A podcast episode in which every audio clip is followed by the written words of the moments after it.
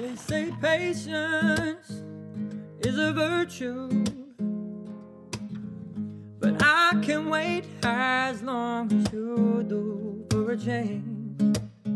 Call me insane, but that's my aim. You ready? Yeah, ready? Are you ready? yeah, yeah, I think so. Um, okay, hi everyone. Um, my name's Fisay.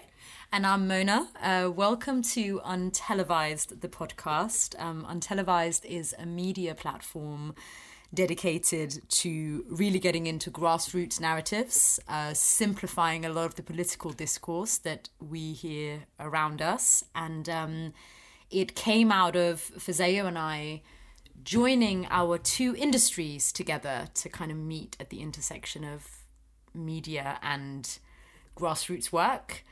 Um, Fisayo runs a film production company. Uh, we met a couple of a few years ago now. Yeah, I think it's been yeah probably A few years ago, years, yeah, yeah. probably the most eventful couple of years in the history of the world. yeah. Um, and um, yeah, I was super impressed when I met Fisayo. She had literally set up this film company at only the age of like 24 because she felt, well, first of all, disillusioned with the very non diverse, non inclusive media industry. Um, and because she wanted to use media as a way of showcasing social good, um, you know, mainly kind of social projects. And we met because she came to showcase our project actually Yeah, um, I came to make a film project on May Project Gardens, which is uh, the organisation that Mona co-directs, um, and they support marginalised communities. And I can't actually remember what that specific video was about, but since then we've worked together so many times that it's it's like we're kind of intrinsically linked now. Um, and most recently, I think we made a documentary with a group of young refugees and unaccompanied minors that um, May Project has been supported. So that I guess kind of shows you the kind of work that that they're doing in the community. It is obviously a very political time at the moment. There is a lot going on in the world. There's a lot of talk, and um, sorry because we're adding to it, but we're we really wanted in the midst of all of this just to have a moment, catch our breath, not jump on straight away, but with a bit of reflection on what's going on around us, and seeing how I don't know all the issues that we've been dealing with for years and that felt a bit on the margins having jumped into the mainstream and um, we kind of felt like it was maybe the time to clarify some of the many topics that are coming up Yeah, yeah. Um, we wanted to sort of explore possibilities for the future, really. Um, we've found ourselves that a lot of political discussions can be really academic and therefore can be very intimidating for most people. But we know that politics is something that affects everyone and something that everyone should be feel comfortable to engage in. So we wanted to see how we could break down those barriers and make it a lot more accessible for the everyday person. So the way we thought that would be best to do this uh, is to always have some learning, some discussion, and some sharing, and that's the format that our podcasts will take. For today's podcast, our first podcast, we are looking at uprisings, um, what they are, what creates them, um, what they what, what they mean. I mean, I guess if we want to start with just even what uprising means, um, we we did check the Cambridge Dictionary definition. it uh, it defines uprising as an act of opposition, um, sometimes using violence, by many people in one area of a country against those who are in power. And I guess we sort of felt that, as well as that, I mean, I think the violence is probably it's a very small part of it. It may sometimes happen, but it's not. It's by no means like a you know defining you know attribute of of uprising. But what it often is is a sort of series of events, a series of things that really have been that people have been swallowing for a long period of time, and then it does seem that something will kind of almost break the camel's back and will be the trigger that finally um, launches people into some kind of momentum or some kind of spontaneous um, uprising, essentially, and that's that's what um, I guess uprising could be defined as. Yeah, it's interesting because when I saw um, the use of the word violence, I found that interesting because whenever I hear the word uprising, as someone who maybe hasn't ever looked up the official definition, I always think of it being a more empowered way of talking about protests and like um, civic action, I guess. So the use of the word violence was quite interesting for me, and also the idea that it's about one area of a country against those in power, because I think maybe because I'm thinking of maybe more 21st century uprisings, I've always thought of them as being quite international, but I guess that might be something that social media has introduced or made more possible or Yeah, yeah. I mean, you know, you know, we've seen in the last if I just think of the last maybe, I don't know, like oh god, I don't know, decade or maybe a bit more now, you know, we saw the kind of Arab Spring and there was the green movement in Iran and I mean certainly Black Lives Matter has had many, you know, iterations, it's not the first time. Um and definitely there seems to be a sense that it might kick off in one place but the momentum travels and there is a sort of domino effect and people are inspired by each other and you know learn from each other like literally. Uh, so uprising i agree has always to me the word feels positive. Yeah same. It's definitely i always try and use it in place of stuff like riot or protest or anything that has more of a negative con- connotation in my eyes because um, it feels more empowered. It feels like yeah it feels more empowered to me. I don't know actually know why. It just no, but I, I think it normally seems to come with a real targeted. People do it because they really want change. You know, they it generally is a sort of there is solidarity in it. Usually, it's all aimed at a very similar cause as opposed to just like a randomness or a splattergun kind of feel yeah. to it.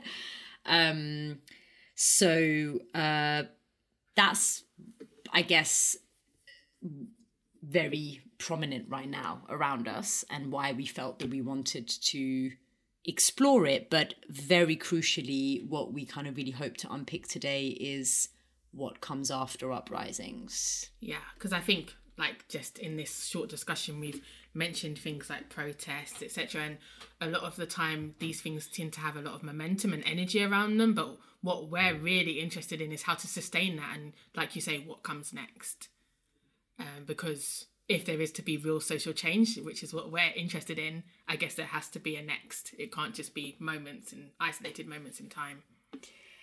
And um, a couple of other words we thought it might just be worth defining because you may hear them from us quite a lot, not just today, but moving forward. Um, one of them is grassroots. And um, I mean, I describe myself as working in a grassroots project. And Grassroots is quite a hard one. We tried to define it before on our on our Instagram page, and actually, you can go to our Instagram. We have quite a lot of word definitions on there that you might find useful um, at um, untelevised underscore TV. But um, grassroots is often used to kind of describe projects or you know movements campaigns that are led by very like what people might call ordinary people so often in um, contrast to something that's organized by government or something that's a statutory service or something that is run by a very large establishment with very kind of, you know, big budgets or funding structures. It's usually seen as maybe even the people who themselves are going through something even coming together to kind of organize it. And i mean the, again the, the, the, cambridge dictionary says the ordinary people in a society or an organization is what you talk about as the grassroots. Yeah i think it's really interesting. I think we could do a whole episode on grassroots. Actually i think it would be a good thing to do.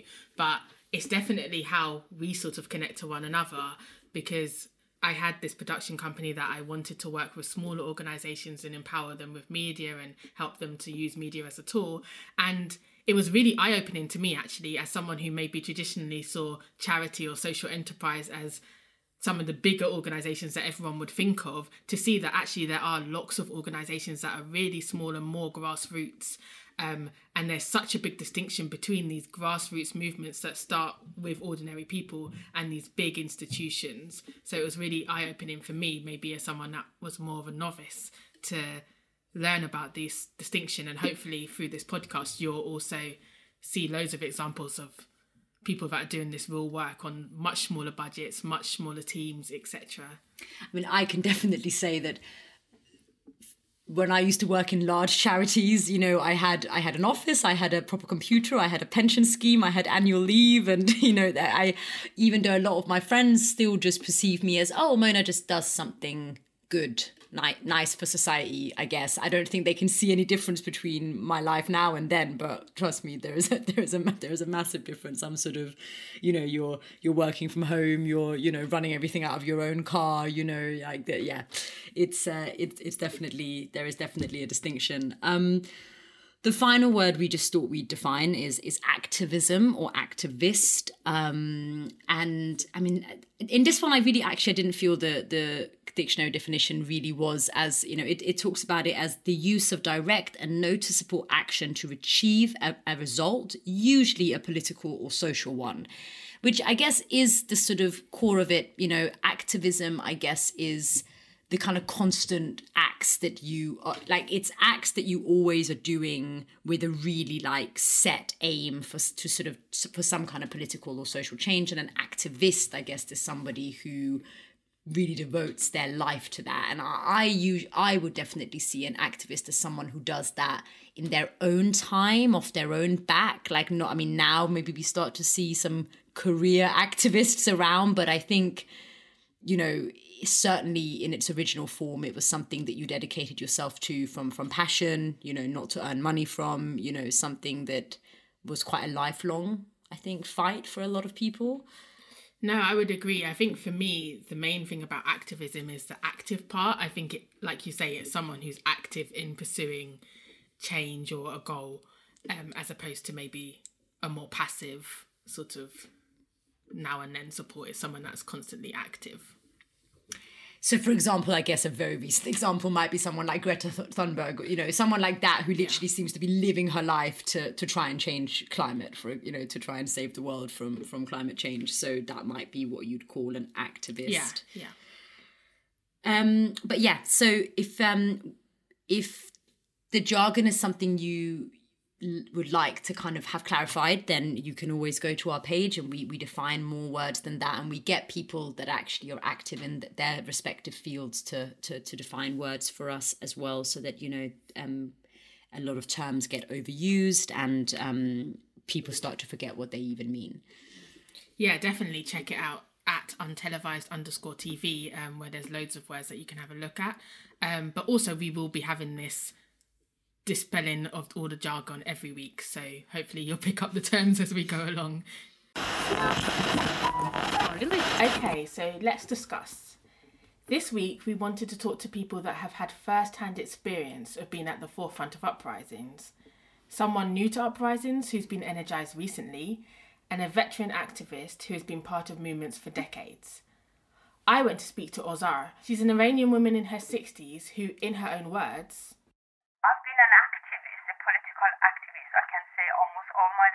She became a political refugee in her 20s after playing a key part in the 1979 Iranian Revolution and remains a prominent opponent to the Islamic regime of Iran. I sat down to chat to her about what it means to be a lifelong activist and what lessons we should be learning from the past.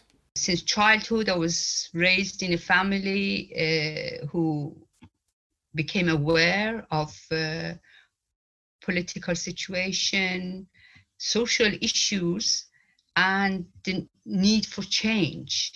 My dad was uh, a very, very enlightened man. He was uh, he was a leftist at that time. He was a Marxist. He changed his views later on, maybe, and he he sort of got me really thinking about some values like uh, freedom, like justice, like equality, women's rights uh, against uh, all the superstitions and religion and things like that. So I started uh, thinking about these issues. I don't even remember when. I was very, very little uh, from childhood.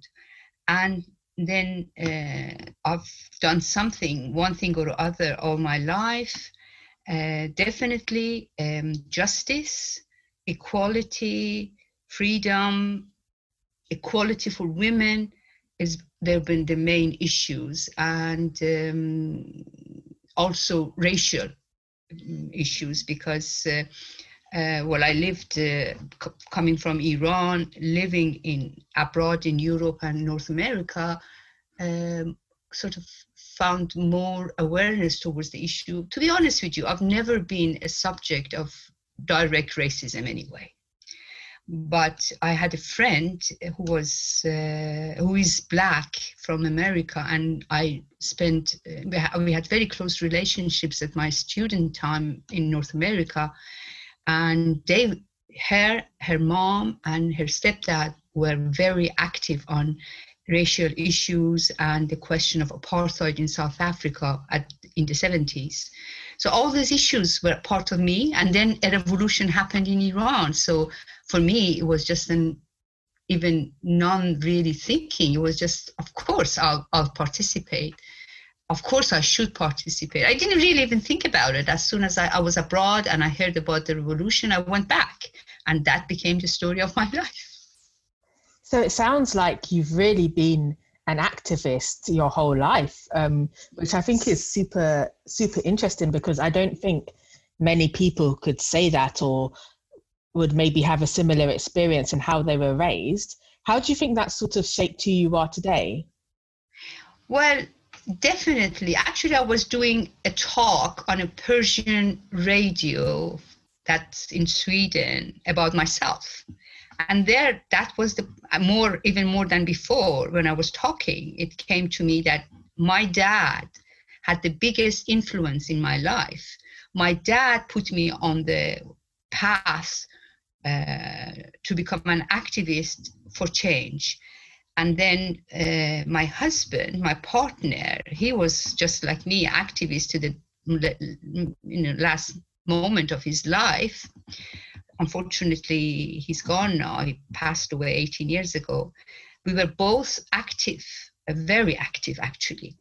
Uh, and um, our life together, like we lived together for 20, I know, I've known him longer, but we lived together for something like 24, 25 years. And all those years we worked as two activists. So it was, we were both partners and comrades and that also had a lot to do you know it was always present in my family. Um, and you know you, when you're young i'm a marxist. And when you're you hear that a lot that yeah young people have ideals and you know they get uh, attracted to like marxism or radicalism when they're young but once they get older they be wise up and change. Uh, but that didn't happen to me. Uh, I've become more and more dedicated in what I'm doing, even though maybe at my age, change seems a bit more at a distance than when I was younger and I was more, you know, energetic and not so disillusioned. Uh, but I've become even more. Um, I've become more, even strong. I believe in what I started with even more strongly now as I've tried to analyze all different trends and all different political trends and trying to find solutions. And I just got no, what I believed in from the beginning, that's the only solution. There are no other solutions. We've tried so many different things, we got to no answer.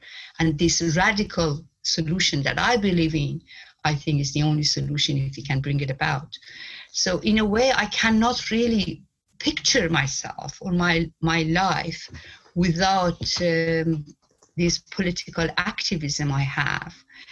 Uh, and um, it's so funny. It, it's like I was just telling my daughter the other day, like I was talking to my brother. He had listened to that radio talk and he was trying to convince me that Marxism is no solution and keep reminding me how old I am now and I should do something else now. And I was just telling my daughter, oh, it's so funny. When I was young, everybody used to tell me, well, you're young now, you're wasting your life. Why do you do that? Just get on with an ordinary life, normal life. Now they tell me, you're too old for it. So you never win. There's never a perfect age. no, if they disagree with you, so uh, politically, theoretically, philosophically, whatever you want to name it, then they always find an, a reason mm. to tell you not to go for it. So you're either too young or you're either too old or you're too this or you're too that. But I mean, if these things could phase me out of it, then you would have done it a long time ago. So it's, it doesn't it's, matter. It's really, it it's really fascinating to listen to you speak about how sort of activism and being conscious of um, politics and um, an active citizen, I guess, um, have shaped your life and have been present throughout your life. Um, would you say that you feel things are becoming more political as like in terms of general society and popular culture do you think things are becoming more more political now or less political or in your experience do, do things tend to go in waves? Because i think one of the things that um, you sort of see spoken about a lot now is the fact that the current generation so millennials and gen z's um, seem to have been mobilized um, around things like the environment and gender rights and obviously we're seeing black lives matter now. So in your experience do you think things are becoming more political or what's your perspective? See uh, i see uh, almost everything political. Why? Because any real change you want to make in the society you have to go through politics. So people might be convinced that politics is not the answer. You have to go into culture or you have to go to arts or you know social views and kindness and charity and stuff. But at the end of the day when you look at it it's it's basically political so in that sense it's good that i see young generation have become more conscious of the political nature of real change in the society. Well, in the 70s, everything was political, and I'm a 70s youth. And 80s and 90s, it changed, especially after the collapse of the Soviet Union. A lot of things changed, and people started getting a false hope about okay, now we know, now socialism is dead, so now we can get on with democracy and you know just live happily ever after. It didn't take very long the wars in Europe, even in ex Yugoslavia, in Russia, in this and that, and now the Middle East. So, you know, things changed.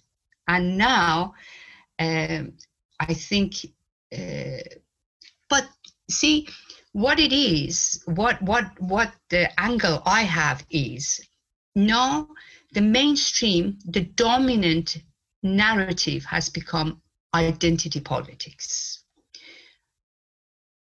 all those issues matter because we want equality and justice in the society and a free society. So if that is, you cannot expect, accept, sorry, any gender bias, any racial bias, or bias towards people who have different, I mean, they're homosexuals or what have you. So all these are very important issues, don't get me wrong.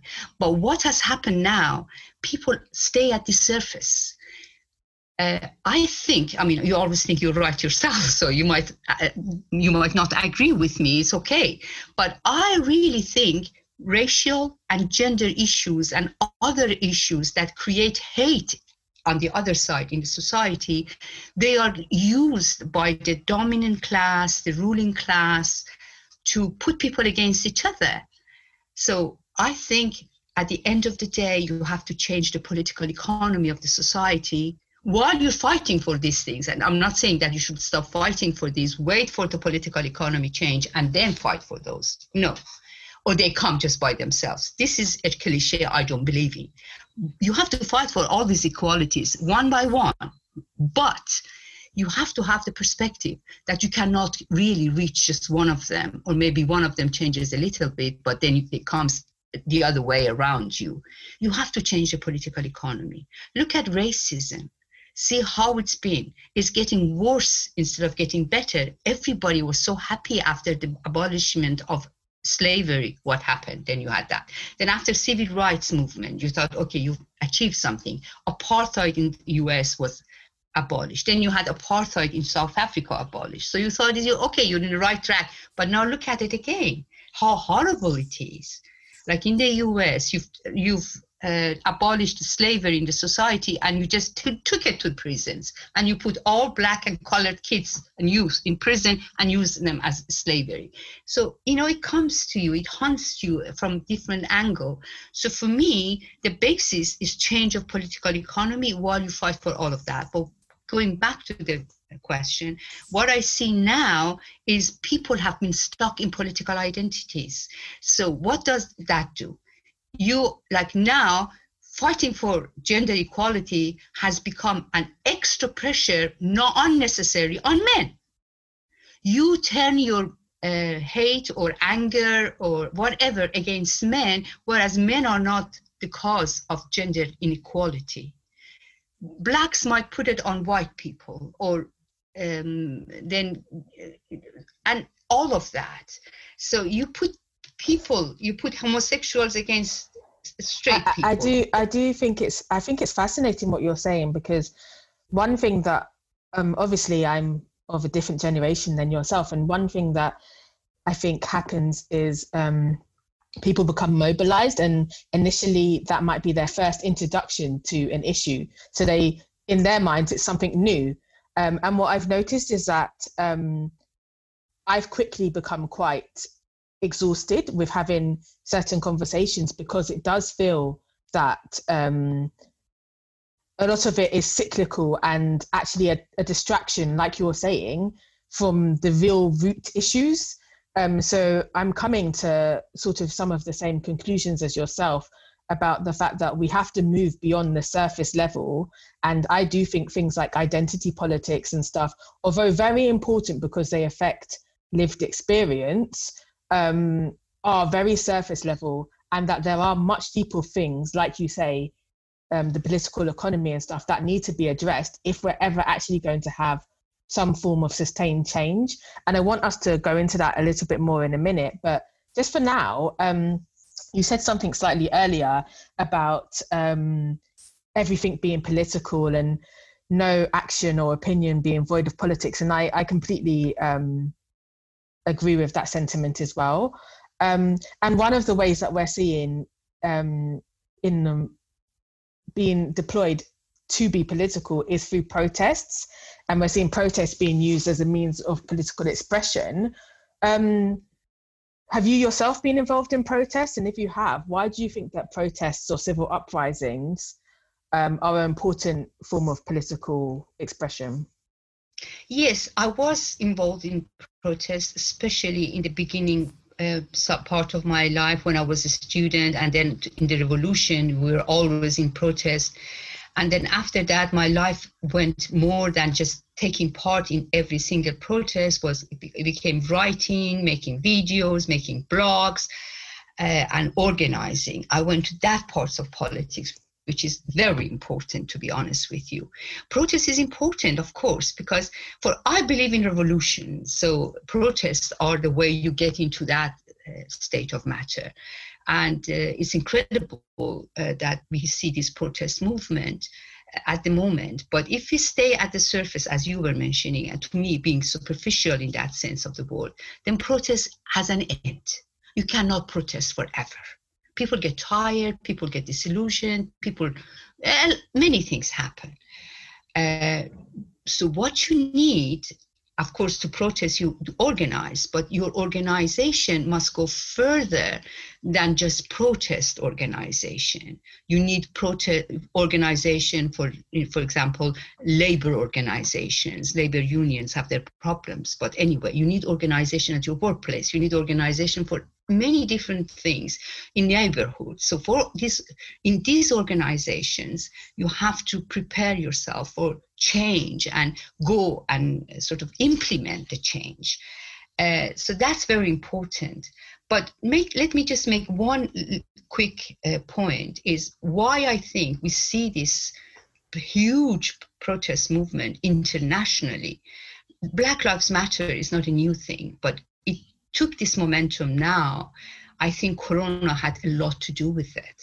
People saw beyond the surface. People saw the role of political economy at the Corona time, precariousness of their lives, the injustice that lies in society actually came out very clearly to them on under Corona. And people also got the chance of reflect. And this reflection meant they started seeing other side of the equation. So you see a lot of actually protests against the corona cost situation when it comes to economy and political rights and stuff. And then the that's when when the society is ready for that, for change, for protest, for getting active, then any social issue or political issue can gain huge momentum. And that's what happened with Black Lives Matter at this time. I think it's no coincidence that you have such huge Black Lives Matter movement internationally at the time of Corona. No, I do think it's definitely really, really interesting because, as you say, um, Black Lives Matter is not a new issue um, or a new movement, rather. Um, it's been around and there's been waves and waves. And um, I myself have been involved at different levels um, in its different iterances. But I definitely think that there is some validity in the argument that coronavirus and um, the time and space that that's given us spurred it on. Also, people actually had the time to go out in times when they might traditionally have been in their workplace or etc. etc. But I think another interesting um, angle on that also is looking at the role of social media because movements like Black Lives Matter, um, Me Too, except a lot of the conversation around the environment have taken these conversations have started or taken place on social media. Um, have you had an experience? I know obviously originally in your activism, social media didn't perhaps exist, but um, what's your opinion on the role that social media has to play? Do you think it's harmful or it's a it's a good thing or a resource? What what sort of what experience have you had with social media? Social media is definitely very, very significant and important. I use social media for my political work too, in diff- on different platforms like Facebook, Instagram, Telegram.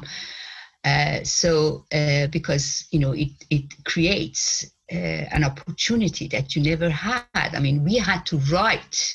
I mean, when I was started activism, writing and sending mail or telegram was the only way, and phone, of of course. And then you had uh, social media just revolutionized the whole thing. So that's definitely important. So this is the very positive and important side of uh, uh, social media. But the other thing is that social media has caused more superficiality. And nowadays, people don't get as deeply into issues as they used to. More people get involved, but then more superficially, if, if, if, if it makes sense what I'm saying. So what they do, they just put one small post, and that's supposed to explain everything or promote something or provoke something.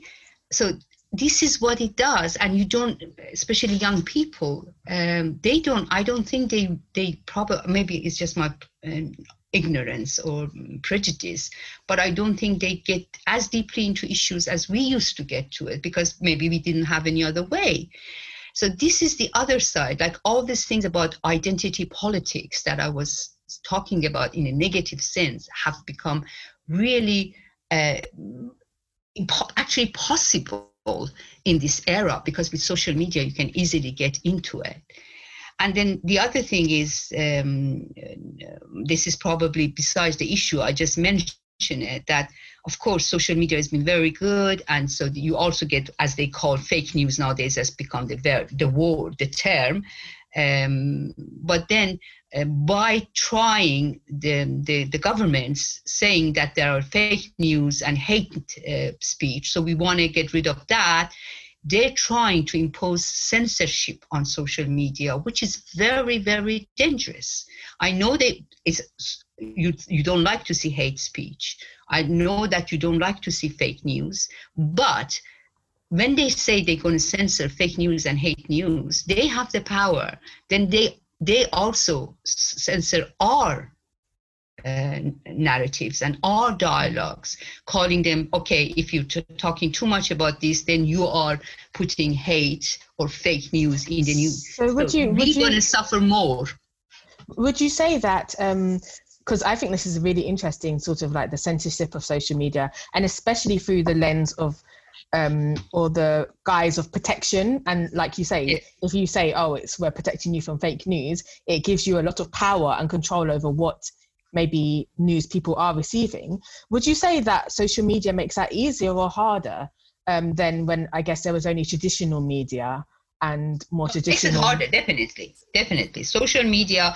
If you ask me what should if if you think positive negative without any i say positive the the, the I mean, there are similar. Black Lives Matter could not go international just by mainstream media.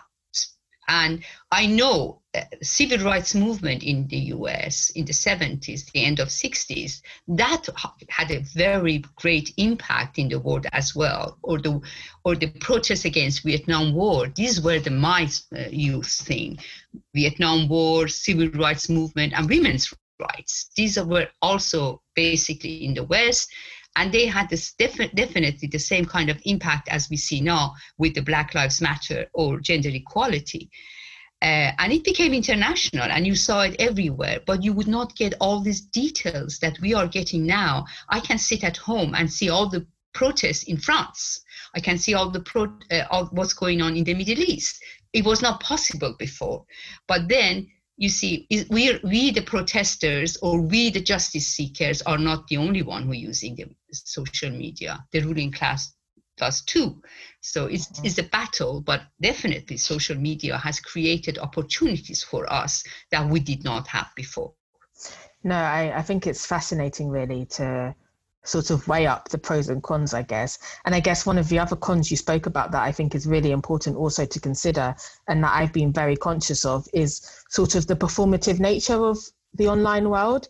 Um, and like you spoke of, people may be making posts and thinking, okay, that's the job done, and not delving deeper into issues or actually um, taking actions that maybe have a bit of a longer term impact. And one of the things that we've been discussing is sort of the idea of the marathon versus the sprint.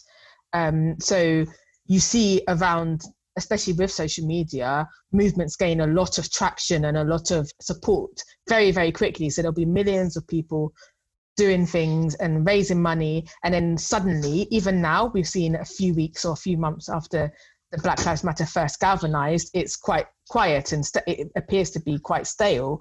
Um, so one of the things we've been speaking about is how you move forward from that sort of initial momentum and organize in the long term. And I know maybe you've had some experience about that, and we wanted to ask someone what maybe lessons we can learn from the past from someone that's been there and um, tried to have sustained change. What kind of lessons can we learn about galvanizing this momentum, but also moving it forward? You see, you can never have a lot of people on the street for a long time. You have to accept that. Every movement, protest movement like that, has its own life. So, but you can have a very small section of people who are always in the process, active, doing something. So those people should know how to use these big movements that occur and you know come to life and go in the right way. And that is the process of real activists, more ser- serious activists, organizers, more thinkers who should use that situation and go forward. As you said, like this, you know, uh, all these things, we we for example one of the things that we have to do is just to go beyond uh, the surface to try to overcome this superficiality. You mentioned me too for example. I like to i have no sympathy for the me too movement. I'm i'm i've been a women's right activist all my life. From the five years old i did something in that and i still am. And i believe deeply in it. But me too I think was a mockery of women's rights movement and gender equality. And a lot of people were, were taken by it. But now it's gone too. But what, have we got anything in its place? So this is what people like you who are thinking marathon, who think that things have to be, you know, more deeper uh, and do something about it. You are the ones who have to try to go beyond the surface to get the real issue out and try to inform, educate, and organize on that basis. If it's if it, if you know what I'm what I mean. Certainly, I think um, I think that you're right. Um, it's one of the things that is sort of at the forefront of my mind, and I think many people who are interested in sort of long term sustained change, there does need to be the undercurrent of um, and the foundation of people that are interested and have the resources to um, make more long term sustained change on a more substantial level. So, in policy, in and all of these sorts of areas. But I guess for people like me, it's just identifying how that happens and maybe what the entrance point is for that. How do you start it and then how do you sustain it? Uh, how do you sustain the, the, the, the yeah like, so if there are people that are interested in having sort of this long-term change how how how do how do they begin to organize around that um, and how do they then sustain it because i think even with many movements you see that even when there's the best intentions often they find it very hard to sustain the momentum around them? It is not easy and i do not have like an you know just one answer um, especially me having at you know i've been really really active and called myself an activist for the past 42 43 years. And it hasn't been easy. It has ups and downs. It has moments that's you know it looks good rosy and there are moments that you're so disillusioned you just want to give up it's not it's not an easy solution. It's just how much you dedication you have as a person. Try to inform as i said uh, for example um, I, I i do most of my work happens in farsi. Uh, i do some english work as well. And i've tried for example on women's issue to go deeper into it and try to uh, sort of understand it, uh, you know, understand the theory and explain the theory. I've been doing different podcasts on that issue. Uh, that how um, you know you you you can have a totally false angle to to the to, to the question and how it can be solved. How many people hear that? How many people notice that? And how many people agree with you? And then they're ready to take action. Is these are all open questions so if you want to venture into this activist life you have to really set for yourself that there are going to be moments of anger disillusionment despair. But you know whether you as a person would continue or not the protest will continue. If you look at look back at the history as far as we can go there has always been some kind of movements for a better world and for a just society. Whatever they they, they saw at that moment would be just or better. So you, you you cannot look at the history without that movement and well if i want to use marx and engels you know they they they talk in communist manifesto that the history of the world is the history of class struggle. This is how they define it. But but even if you don't want to define it as class just go back and see there's always been movements big ones like big revolutions or against slavery or whatever, or small movements here and there. And if you look at the modern world in the 20th century and now 21st century, we've had it uh, whether at one moment we can actually solidify and organize and mobilize the right way and it's a good moment. I mean you cannot do everything you want any at any moment. You need some real ripe social political moments to, to make your change happen. But then you have to be ready for that particular social political moment. So it's it's not easy. Um, uh, so if any activist is listening to me and uh, you know if that's what they think. They have to really dedicate their life. But maybe at one point they say okay i had it. I did what i did. No i don't want to do it anymore. But that would happen. I've seen many people do that. But as i said there's no straight answer. Yes it, it i was thinking that it sounds like somewhat of a lifelong commitment but then i think what you said at the end is really important. Um, maybe you can enter and dedicate a period of time and then you no longer feel you can and but still that period that you were able to commit meant something and moved something along. And i think that's maybe important for people that might feel a bit intimidated by the prospect. But i guess this is a nice place to end.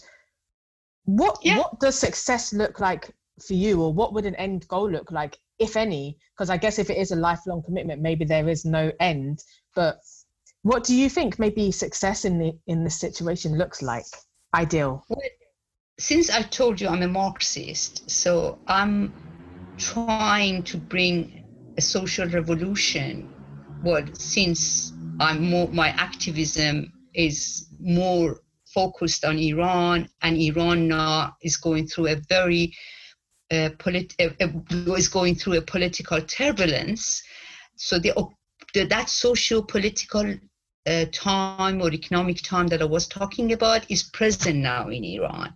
It's just whether we are capable of mobilizing and organizing for that revolution or not. That's an open question, totally open. And um, so I would like to see that because you see, any changes that does not radically touch the roots and change the roots is short-lived even if you make it, if even you gain it, is not long life, doesn't have a long life. It dies because they make it die. For example, in the 70s, look at Europe and also the whole Western world. In the 70s, they they they gained a lot of reforms economic reforms political reforms social reforms cultural reforms and you had what was like so, so um, sort of welfare society, which is by far more uh, liked and wanted and desired than what we have right now.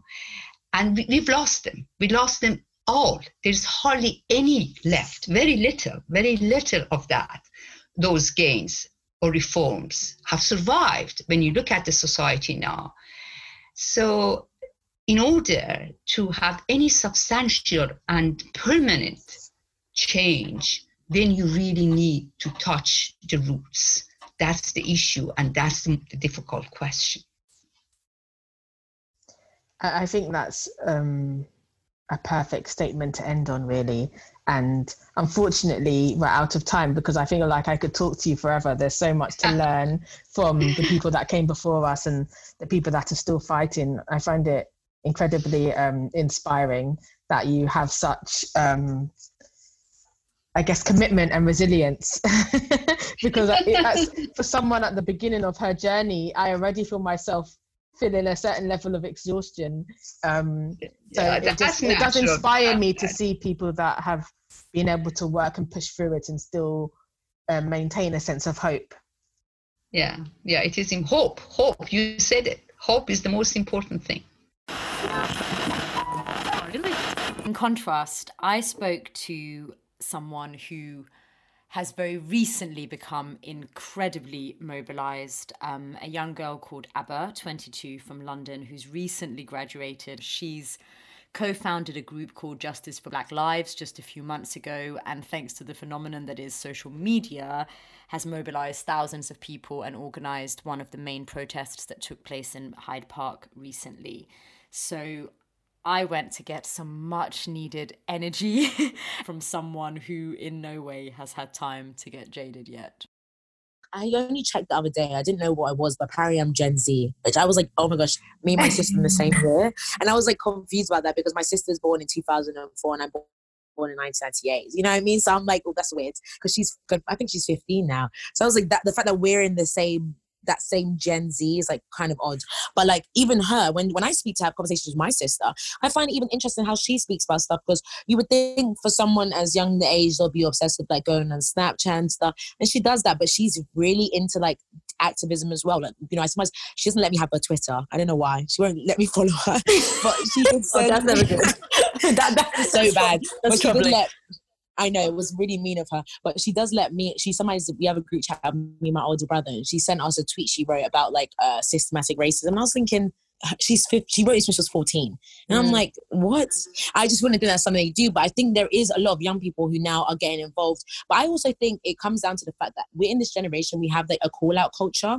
So it's a thing where we're you know we call out to, to hold accountability. So i think it does work in, and that we do that through social media because we're calling out a company or a brand or even a person like hey this was kind of wrong and you shouldn't have done this and this is how to improve it you know?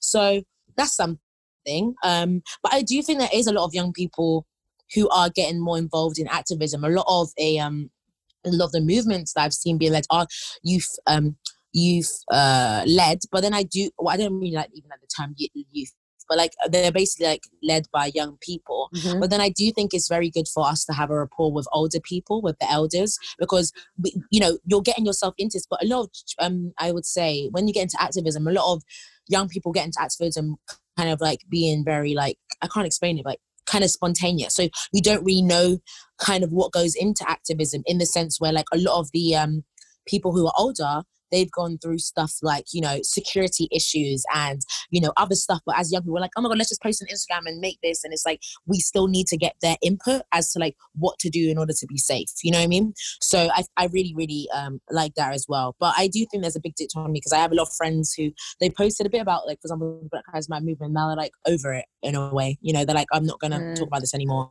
And it's still like we need this to be continuous because then things don't get done you know I mean, you said so many things that I want to pick out and, and take forward. Sorry, You know, no, no, no, no, no, Yeah, that, that's talk a only a, good thing. That's only a good thing. Um, well, it's really interesting you say that because the other person, the other person we're speaking to in, in this episode is um, Mm. an older activist. You know, it's someone in their sixties who was very active under the Iranian Revolution in you know the Yeah. nine revolution, and so you know it's been really interesting. We wanted specifically to look at that. You know, the kind of different ends of the spectrum and the timeline and and you know equally what are they learning from the younger generation and what can you are you learning from them? Um yeah. and um i think you know i guess this idea that any generation is all one thing or another. I mean there are millions of people who are young and then there are millions of people who are older. And actually i equally wouldn't say that every person in their 40s or 50s or 60s can be categorized by you know the same thing. You know they're either politically Mhm. engaged or not.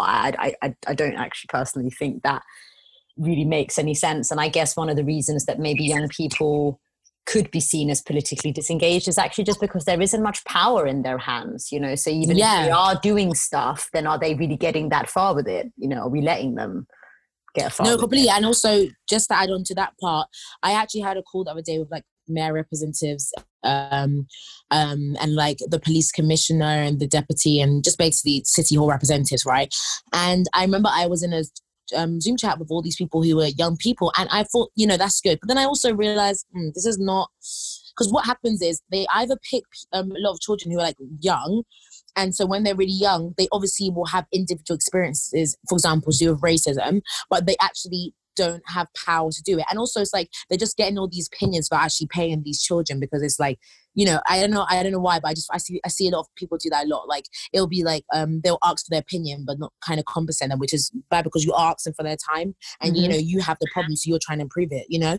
And also, you know, that happens a lot with a lot of things because they will use young people's voices but not actually give us the power to do anything. So we're we're kind of stuck because the only reason they look at us as young people, they're thinking, oh, they don't understand. Like, especially the older generation. I had many conversations with older generation that they realize after I finish that, okay, well, she actually knows what she's talking about. Because when they Mm. first hear stuff about, you know, what they, you know, the main slogans or stuff I say, they'll be like, oh, no, you're wrong. You don't understand. You don't have enough experience, all this stuff. And it's like, no, but I also can read. We all have access to, you know, books and talk i can talk to a scholar like you can talk to an academic and i'm just reading and i'm and i'm now trying to make an informed opinion from the books i read you know what i'm saying so a lot of people you know especially older generation they have that that it's very difficult for them sometimes to see that you know young people actually we're not just shouting to shout. We actually have things to say and we want people to listen to us.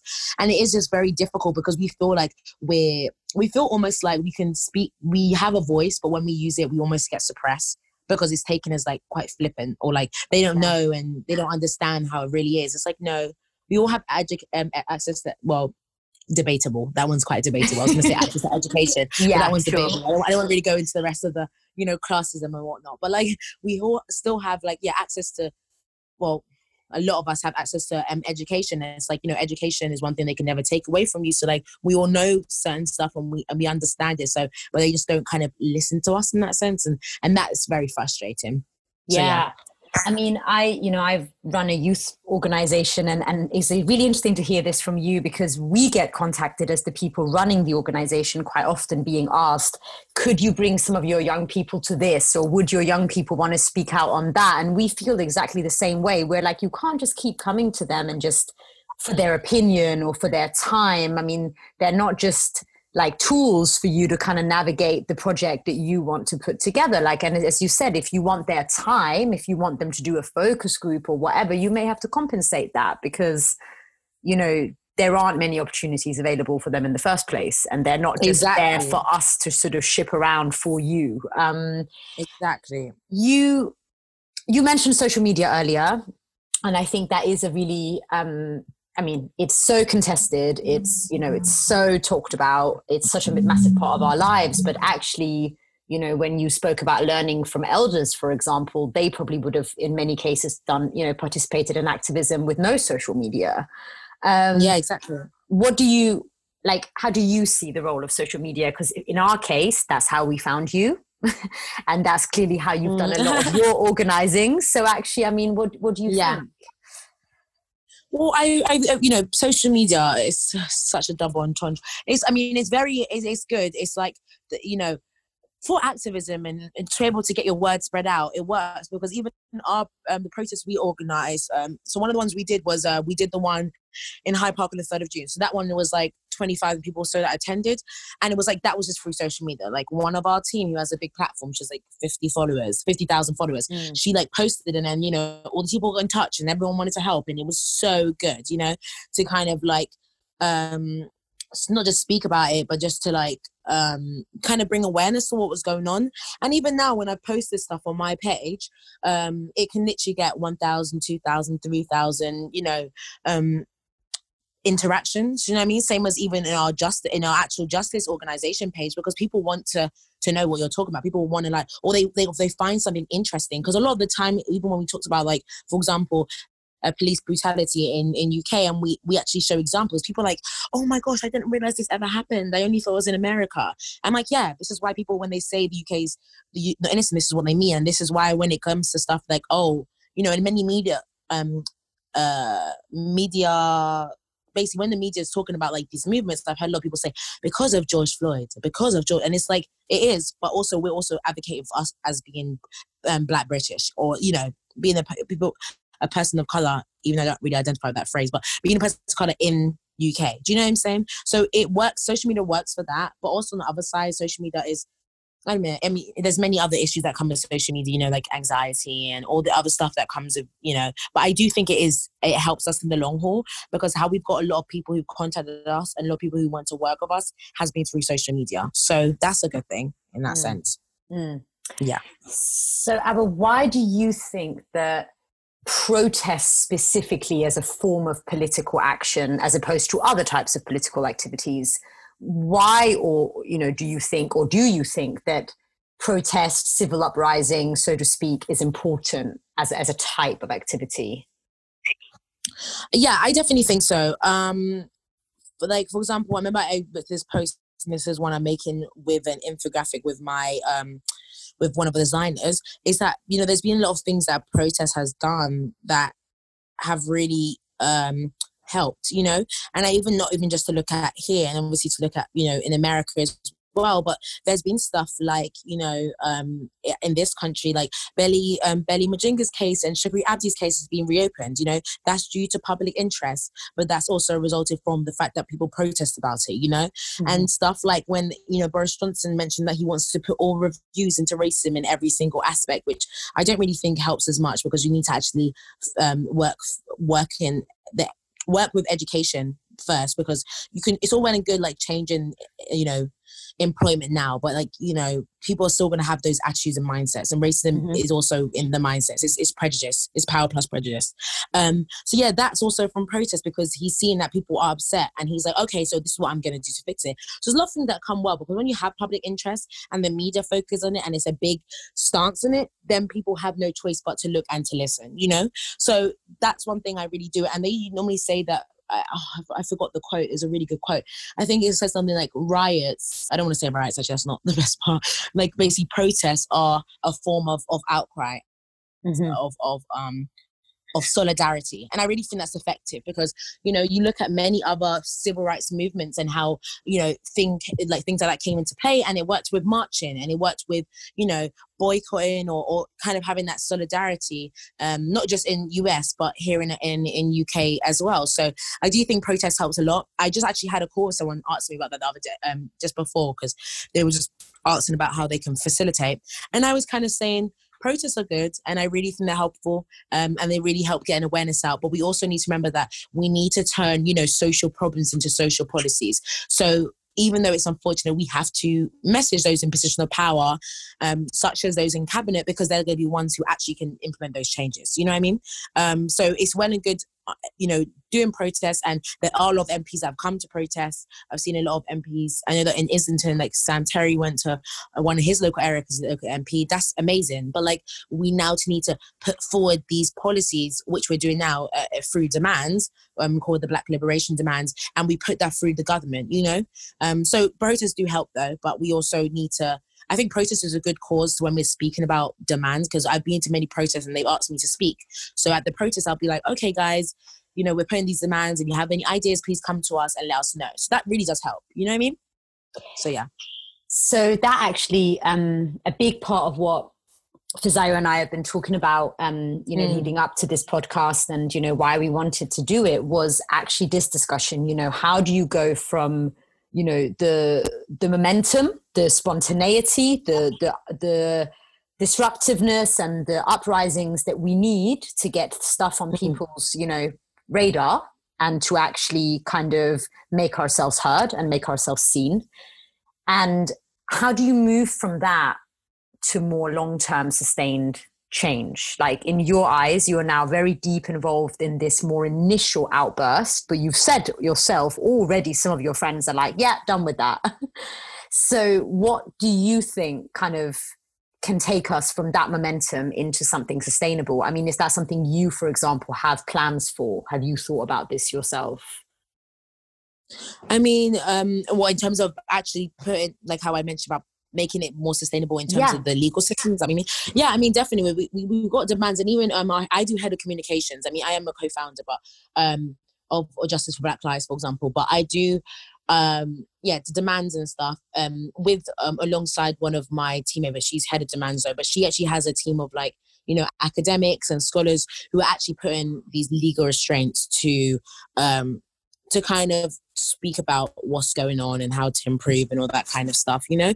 So I really think that that helps a lot. And obviously we've all gone through it and we've also messaged a lot of other um, key organize, organize, organizations in the Black Lives Matter movement in UK to kind of be on board these demands and share the, the, documents so they can understand what they're kind of also putting themselves into so we all can have that kind of solidarity going against because if you have every single person on the same page that really does help. Um, obviously, don't get me wrong, every organization have different missions, but when mm-hmm. we have a key focus of what the, the Black Lives Matter in UK wants, I think it's very beneficial. So yeah.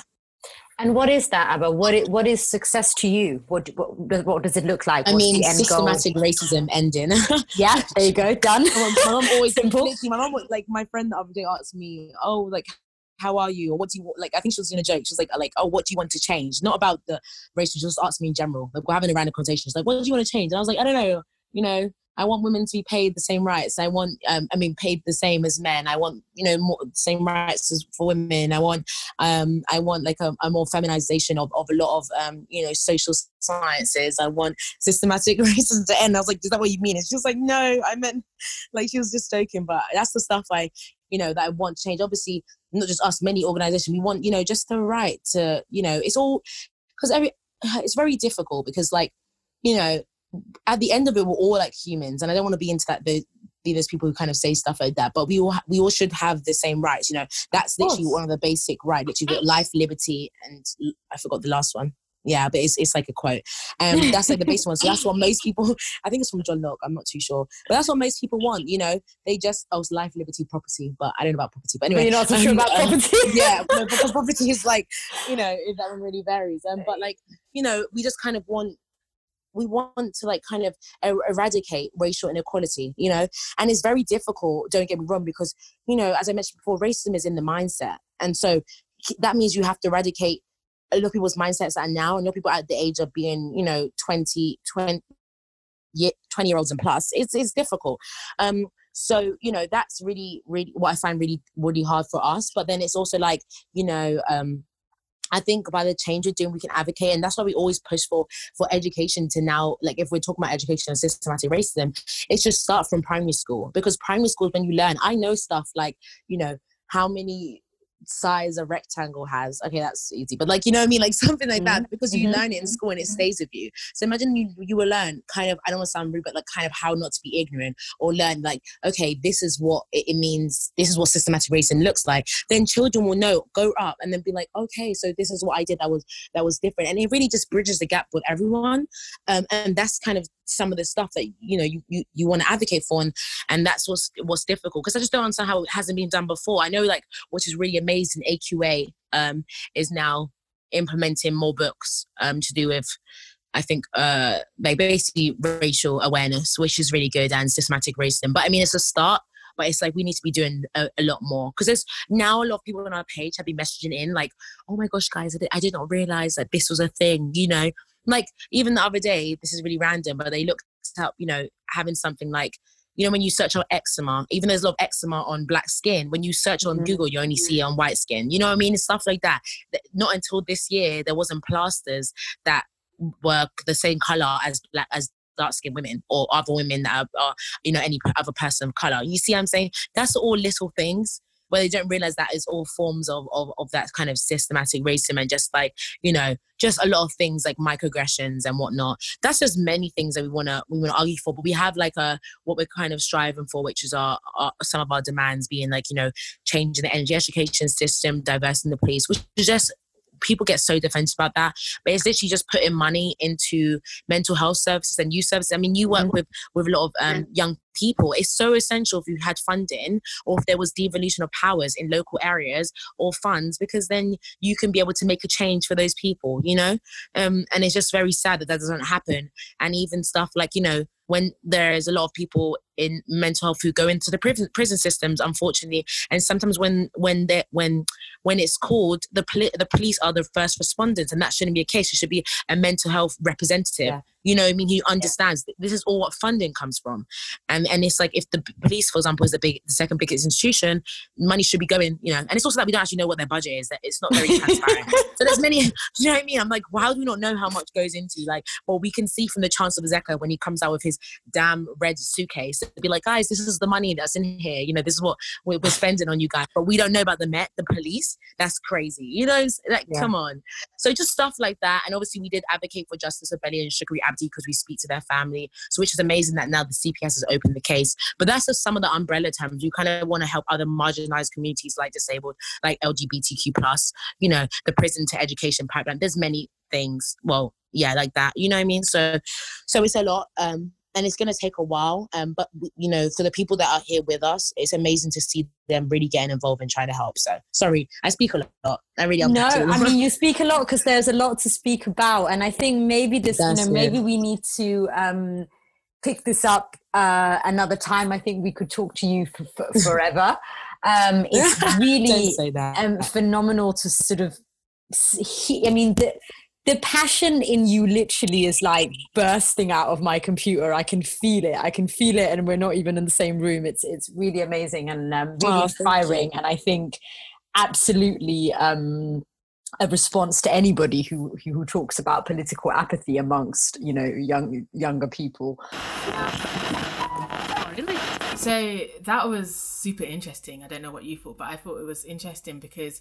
Um, at first listen, I guess you might think that they had quite contrasting views and they were quite contrasting people in terms of stage of life and their access points and things like that. But actually, um, what Azar said at the end about hope being the most important thing, I think is completely reflected in ABBA. Um, I mean, that girl was just hope exploding. Like literally, I mean, she made me hopeful and well, I think you came out hopeful too, didn't you? From... No, definitely. And you know what? Um, she spoke about being Gen Z. And I think one of the things that, as someone that I think is more on the millennial side of things, one of the things that really inspires me about Gen Z is that they have the tools and the language that maybe I didn't have growing up. So there's certain words and concepts that they know about, um, maybe due to social media or due to all the things that they're exposed to, that I think sort of empower them.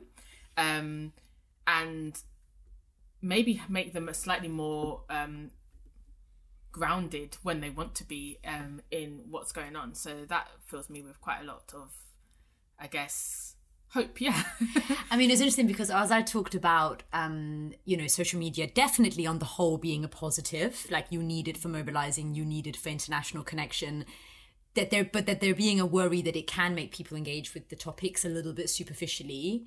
Um, and actually, it felt to me like Abba knows that. You know, they, she was kind of saying, you know, we might get thousands of views, but we have we have a lot to learn from from elders, and it was really interesting to hear her say like maybe even the way that we just live our lives out on social media and we don't even worry about stuff like safety and protection and actually probably we do have a lot to learn um what i felt was you know i think probably what we can all take away from today is that they both said loud and clear protests is a part of it it's a very important part of it it kicks it off but the crucial thing is moving that into some kind of sustained change yeah I think I think that's what it is, isn't it? And I think that's what inspire um not inspires but invigorates both of us really. That's where all of our conversations mm. tend to go. It's like, okay, cool, this is happening, this is wrong, but what next? What can we do? What tangible things can we do to move forward? And I think that's what this platform is all about really, because no one I what I learned from as uh, someone who's been doing this for so long is that there's no quick fix, there's no definite answer. Um, it's about having these conversations and through these conversations is hopefully where we find the solutions. Um, and those solutions might change and grow and it's an organic process essentially. So and i think it maybe it's about for anyone listening who's thinking i do want to get involved i do want to do something i don't really know i think it's actually about really being really honest with yourself about where your access and your skills and your capacity lies so you know are you young and fit and healthy and full of energy and you're able to traipse through the streets protesting, well, then maybe that's what you do. But are you sitting at home and maybe even at the moment still wanting to you know isolate but you could do lots of you know planning admin calling around you know etc from home. You know is there stuff you can do on a computer? Is there stuff you can do by picking up the phone and calling around people to get them to rallies or get them to events? I mean you heard Abba talk about how much of her time is spent at a moment organize literally organizing. So there's a lot more to it than being seen on the streets. And i feel certainly from running a grassroots project trust me the back end there is so much to do in the back end that nobody sees. And actually probably almost any type of skill be it driving literally driving around be it calling people be it posting on social media be it creating spreadsheets be it doing research like there's so much needed. And i feel if you're listening figure find out what maybe the projects are around you near you the ones that resonate with you that might need your support. Um that's that's yeah, one of the ways to begin definitely it tends to be like specific moments that take the headlines like that statue in bristol falling over but behind that was so many levels of organization that many of us don't know about or think about so I echo what Mona says. There's definitely something that all of us can do if we want to. And I have to say, when I saw that statue fall, I said to you, all I could think about was how well organized that was because everybody worked together, nobody got injured, it got pulled exactly in the right, you know, motion, the right direction, the right angle.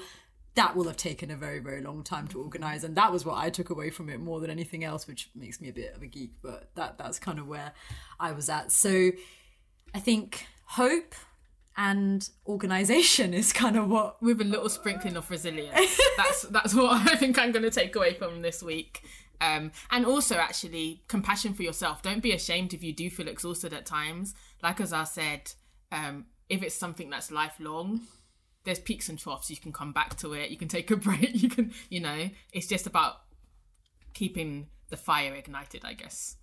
We'd love to hear what you took away from today. So message us, um, contact us, um, find us on Instagram, send us a message, um, tell us what you took away and what you actually think you'd like us to explore in future. Yeah, on that note, we're new around here, obviously, so please do follow, subscribe, rate, and review us, um, and all those good things that you can do wherever you listen. We'd also, yeah, like Mina said, we'd love your feedback as we are new around here. So if you would like to follow us, it's at untelevised underscore TV or the email is talk to and to being the number two rather than to untelevised at gmail.com. Um, and if you enjoyed our guests, you can find out more from them online too. ABBA can be found at ABA underscore abroad, ABBA abroad. Um, and our organisation Justice for Black Lives is at justice underscore for Black Lives on Instagram. And Azar can be found on Instagram also at Azar Majedi. Yeah, A Z A R M A J E D I. so um, yeah, do follow them as well because they're both great resources. Brilliant. Thank you guys. See you next time. It's it's been fun. Call me a dreamer, idealistic believer. With my head in a cloud, I don't wanna come down, but my feet are planted on solid ground. But my ground, my ground is a cloud.